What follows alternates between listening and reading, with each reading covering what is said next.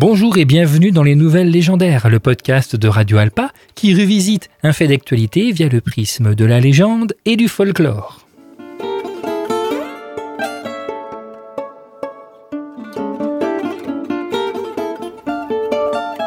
La mort d'une star, la mort d'une rockstar, fait toujours l'objet de légendes, même quand celle-ci n'est absolument pas mystérieuse.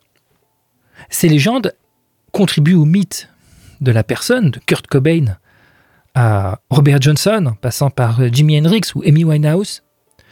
Malheureusement, de nombreux autres musiciens ont connu euh, des destins similaires, sont morts jeunes dans des circonstances étranges, mais leur absence de notoriété fait qu'ils sont tombés totalement dans l'oubli.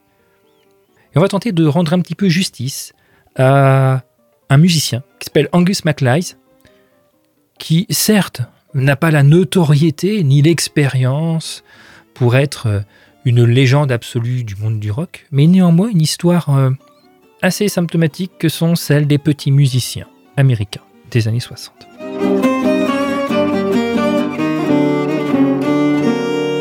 Angus MacLise est le premier batteur du Velvet Underground.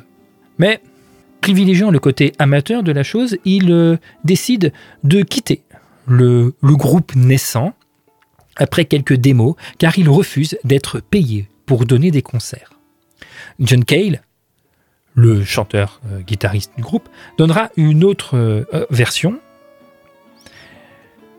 MacLise arrivait en retard au concert genre il arrivait, le concert était commencé, ce qui est quand même gênant pour un batteur. Voire même il est arrivé en retard à des concerts de plusieurs jours. Il s'est pointé au concert, euh, genre une semaine après la date prévue.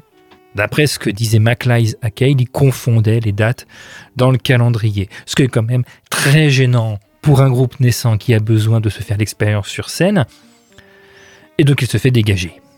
Remplacé par euh, Mo Tucker, Maureen Tucker, euh, batteur qui avait la particularité de jouer debout. Euh, reviendra provisoirement euh, dans le groupe du Velvet Underground en 1966, remplaçant Tucker pour quelques concerts, mais ça ne donnera pas suite. La suite d'Angus MacLise est une lente descente aux enfers. Par la suite, donc proche du gourou du LSD, Timothy Lewy, il euh, ingurgite de nombreuses drogues et se prend pour la réincarnation d'un saint tibétain. Associé à ça, les lectures d'Angus MacLise sont également sujettes à caution, surtout dans l'état dans lequel il lit, hein, parce qu'il est totalement chargé au LSD. Il devient un grand fan du pape de l'occultisme Aleister Crowley, est en train même de mettre en musique des poèmes de Crowley et de faire des compositions originales en s'inspirant des écrits de l'ambiance d'Alester Crowley et de la culture euh, bouddhiste. Sans succès.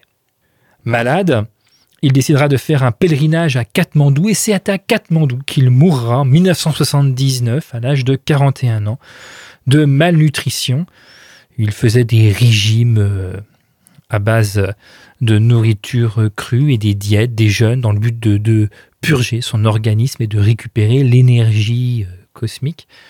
Mais quand on est atteint de tuberculose comme lui, malheureusement, ça a une des conséquences funestes, également associées à sa consommation de drogues euh, extrêmes. Angus MacLise disparaît totalement de l'histoire euh, de la musique. Il est juste cité à quelques lignes dans ceux qui s'intéressent très profondément à la biographie de ce groupe très important d'ailleurs qu'est le Velvet Underground, mais sans avoir la notoriété bien entendu d'une Tucker, d'un John Cale ou d'un Lou Reed. Angus MacLise est l'exemple même du musicien euh, passionné mais totalement détruit par euh, le monde qui l'entoure et ses illusions perdues.